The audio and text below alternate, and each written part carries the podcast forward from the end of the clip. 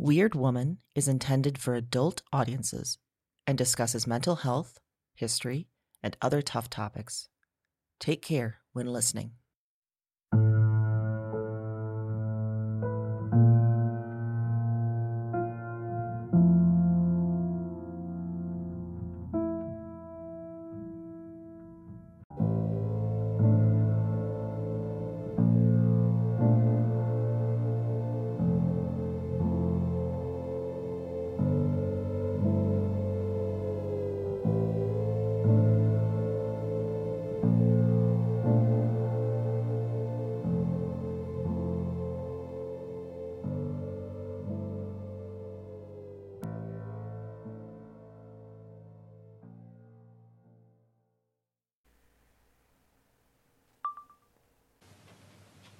I'm thrilled and creeped out all at once. There should be a word for that. All I can think of is my junior high world civ teacher using the word titillating to make us laugh. Maybe that's the right word. I haven't moved much since this morning. I keep coming back to that mirror, hoping to see what I saw and hoping not to. Because it was the broken one looking back at me from the mirror her face, her body. And she was surprised to see me, too. I know isolation and fear can do things to people, but this is. Jesus. It's time for bed again. Night three. I'm tempted to just pull my blankets over to this spot in the hall. It's just as strange as that bed that's not mine. I could sleep here or not sleep, just wait for something to happen, something weird, and no, uh, no, that's dumb. No, I'm gonna put my sleep shirt on. I'm gonna get ready for bed. I'm just, I gotta keep going, right? I gotta keep seeing whatever comes, whatever dreams, what dreams may come. I'm jacked up, but I'm also tired. Adrenaline fades, especially after I stop feeding it. Reminds me I'll need to get more supplies soon. Psych myself up for that. Ugh. At what point does this, these recordings, when does it stop being a dream journal and become something else? Okay, time for bed.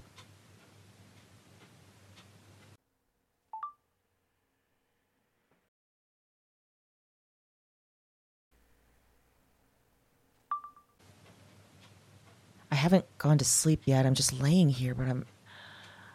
I turned this on because I'm feeling something odd and I can't focus on anything else. I mean, it. It's almost like a heartburn or a, or a or a panic attack, but like, uh, uh, like I'm, like I'm choking on something coming back up. Uh. How can this be natural? This man who sleeps in another room and comes in to grunt on top of me for a few moments most nights, who won't look me in the eyes, who sometimes puts his hand on my mouth. They call it love. They call it right. They call it the only way, God's law, blessed and pure and good. Not long ago, I felt a woman's lips on mine. I felt her eyes take me in felt her hands glide over me. I felt tenderness and joy, and birds singing, and trees waving, and horses neighing. That was natural. That thrill when she caught my eye in the park, that was natural. That jolt when she passed a note into my hand, that was natural. But the horror, the anger, the disgust that came when my mother found one of those notes. That felt unnatural. I will escape. I will find a way out of this house with this man I was sold to. I must. Even if I cannot find her or cannot have her. I've been sent to this house to breed and die. Somehow, you understand this. You you, you hear me. Wherever you are, whatever this is, you.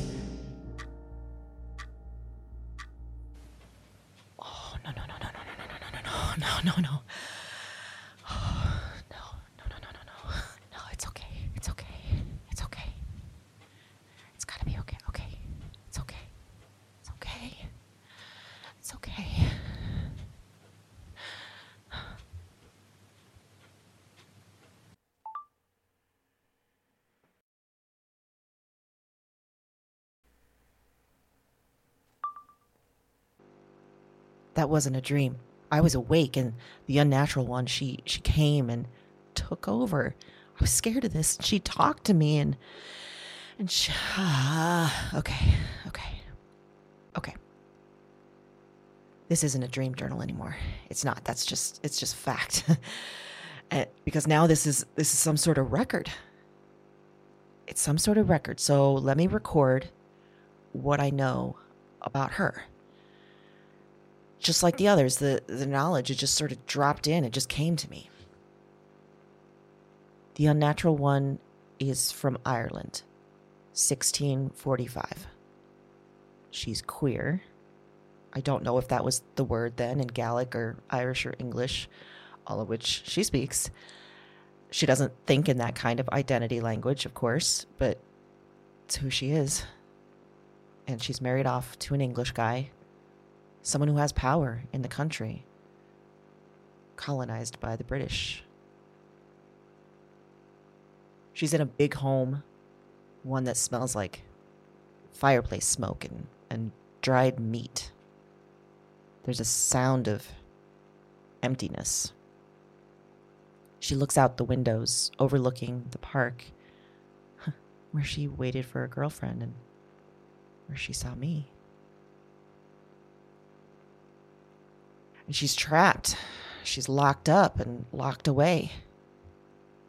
She felt, when she spoke, she felt calm, even though she's angry. She knew this could happen, would happen, getting married off. And she knows this. She knows not what's happening so much, the the whys and the hows. She knows that that she and I are connected in some way. And that calmness, that logical mind that sees the issue clearly and, and what needs to happen, I think that's why she spoke to me.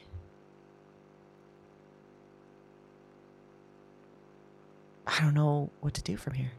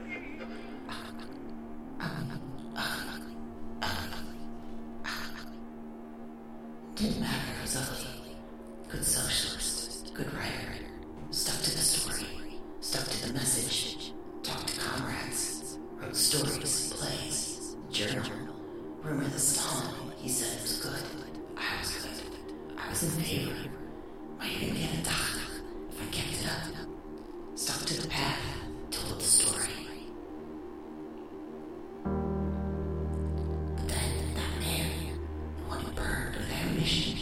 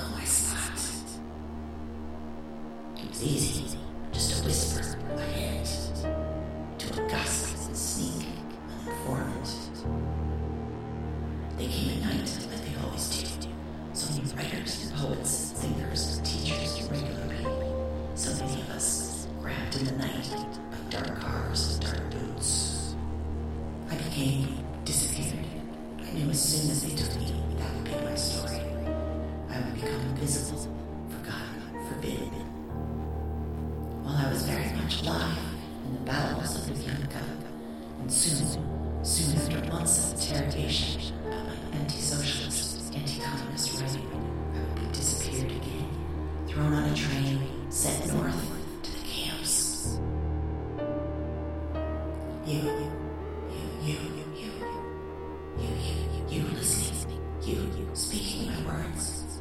Hear me. I do not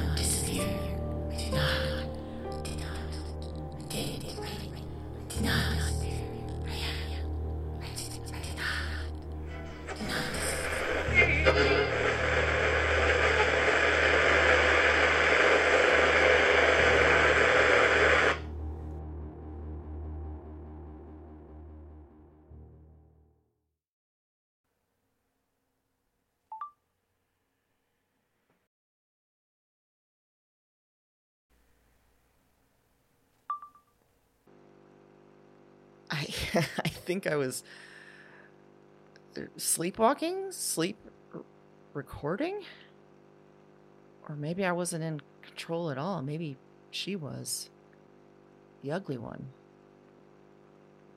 That was that was terrifying. that was. She's in 1934 in Moscow, and she must be sent to a gulag probably years of hard labor ahead of her, and who knows if she survives. Survived. Her voice, I can still feel it in my throat, low and smoky. She was chilled, too, like she'd been in a basement for too long. I've read about that time so much in novels and nonfiction and all of it. I've read Bulgakov and Pasternak and Solzhenitsyn. I had a college class, and I don't remember the subject or anything else about the class except one day there was a guest speaker, a, a gulag survivor, this old man at the front of the lecture hall. He talked about the work breaking frozen ground for no reason. He described heavy, such heavy snow, such cold and wind that blotted out the sun and the moon. So much so they walked along a rope between camp and the work site so they wouldn't just get lost and die. All that reading. For so long it was it was all removed. It was just a history from so long ago. Just stories of a time when we were more dangerous and less enlightened as people.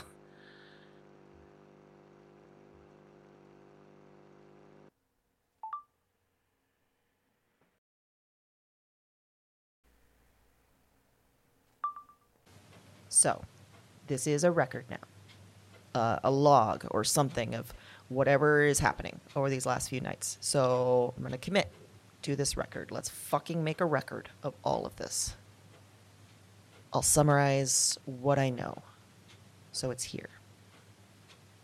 There's the old one in 1500s Germany, about to be condemned as a witch, blamed for the town's troubles. Then there's the unnatural one in 1600s Ireland, sold to marriage and dreaming of her real love. The broken one in 1700s England, sent away to a nunnery before she escaped to live with the animals in the barn. And the ugly one, the 1930s in Russia, when when neighbors and family and friends spied on each other and anything deemed anti-communist was fuck. And I remember now from the first night, the the first time I started recording all this. It feels like it forever ago, but it was only 3 nights ago. Anyway, I remember the mad one. She was in 1876 in Chicago. She was in an actual asylum, sent away for madness. And I feel like that meant she was just like not acting right, like not acting like a, a woman should. So she had to be mad.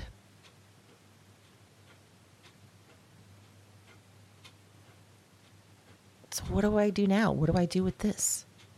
With them? And why does it feel so familiar?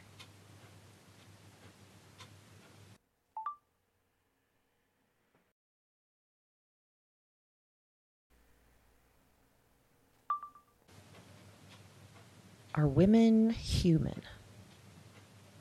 Really, truly?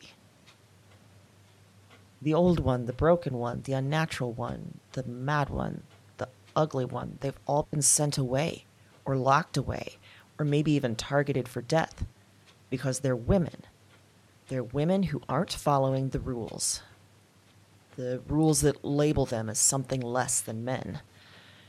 And so they're punished and made to cater to men. So, are we human? Are women human? Because nothing's fucking changed. These women are all from the past, but here we are today. Here I am, running from more rules. Because that's, that's what I'm doing out here. I'm hiding out here in this house, far outside the city, in the woods. I'm renting this place anonymously with Major Tom by my side, and the birds and the owls and bats and foxes and deer and and who knows, maybe even bears and bobcats. I've isolated myself because I'm afraid. The laws are changing. The men are gleefully turning back time so we can be as great as we were in the past, in the time of the ugly one and the mad one and all of them, so they can have ultimate control once more. And it's it's all been happening for years, but in the last months since it's so fast. Women who are married, who have kids, who are white and straight and normal, so normal, they're fine. Me, unmarried, childless, old, not straight, and not normal, I was not going to be okay. I'm not going to be okay. So I left the city and came here. I'm the weird one in 2025 in America. And like the other women, there's so many fucking threats of being slowly or quickly tortured or killed. The men make more laws and erase others, all to tighten the rules for women and for gender complex people and for queer people and for black people and for immigrants and, and for disabled people. But out here feels a bit more. Like I said, I'm hiding myself. I've sent myself away before anyone else could. And now I've gone crazy. Or I found something more real than anything else.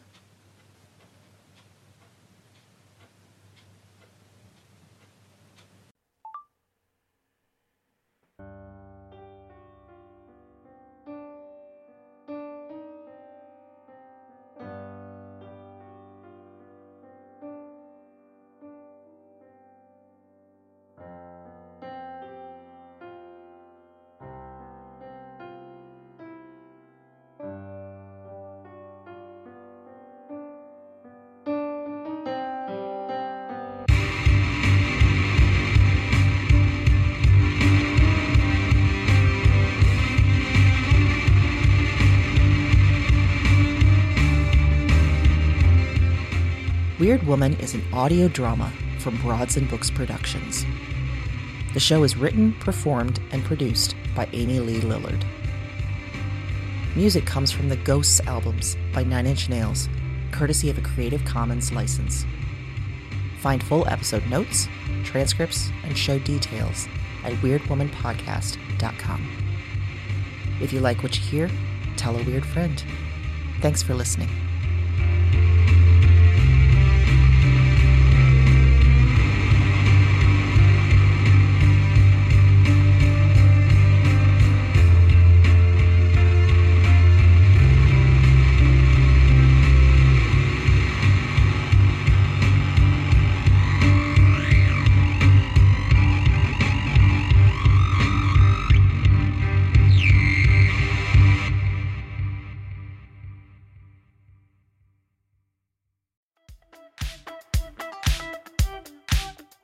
In the Fuzzy Memories podcast, we celebrate the good, the rad, and the fugly of the 80s and 90s. We're three latchkey kids who made it out alive. And in each episode, we break down all the culture that popped, one year at a time. Whether it's the birth of legends, I'm Lyme disease free today, and I have Whitney Houston and MTV to thank. or audacious moves. Imagine also the, the poor Golden Gate Bridge. You turn 75 and people have a party on you. Yep. I don't want that. or even confusing PSAs. In the stop, drop, and roll. I mean, we would. I assume Yes. as an adult, I would catch on fire weekly. All the time! We've got a take that will make you laugh. We've also got thoughts on all sorts of random phenomena and the most unmitigated of golf. Why sharks can't be trusted, people can't be trusted, and rivers can't be trusted. it's collusion. It's of the highest degree. Uh huh. You were counseling me to start my remarks with, first of all, bitch. That would everyone in that room would have snapped to attention. It's going to be basically coffee lids, shark revenge, and then maybe like Matt gets. God, we need to do something about him. join us every other Wednesday to celebrate the hits, the misses, and the misfits of the weirdest decades. If I could tell my 14 year old self from 1990 that I would be eating in a cheesecake factory in, In Beverly Hills. I'd be like, "We did it, we, did it, Joe." We did it. Listen and subscribe to Fuzzy Memories on Apple Podcasts, Spotify, and your favorite podcast platform.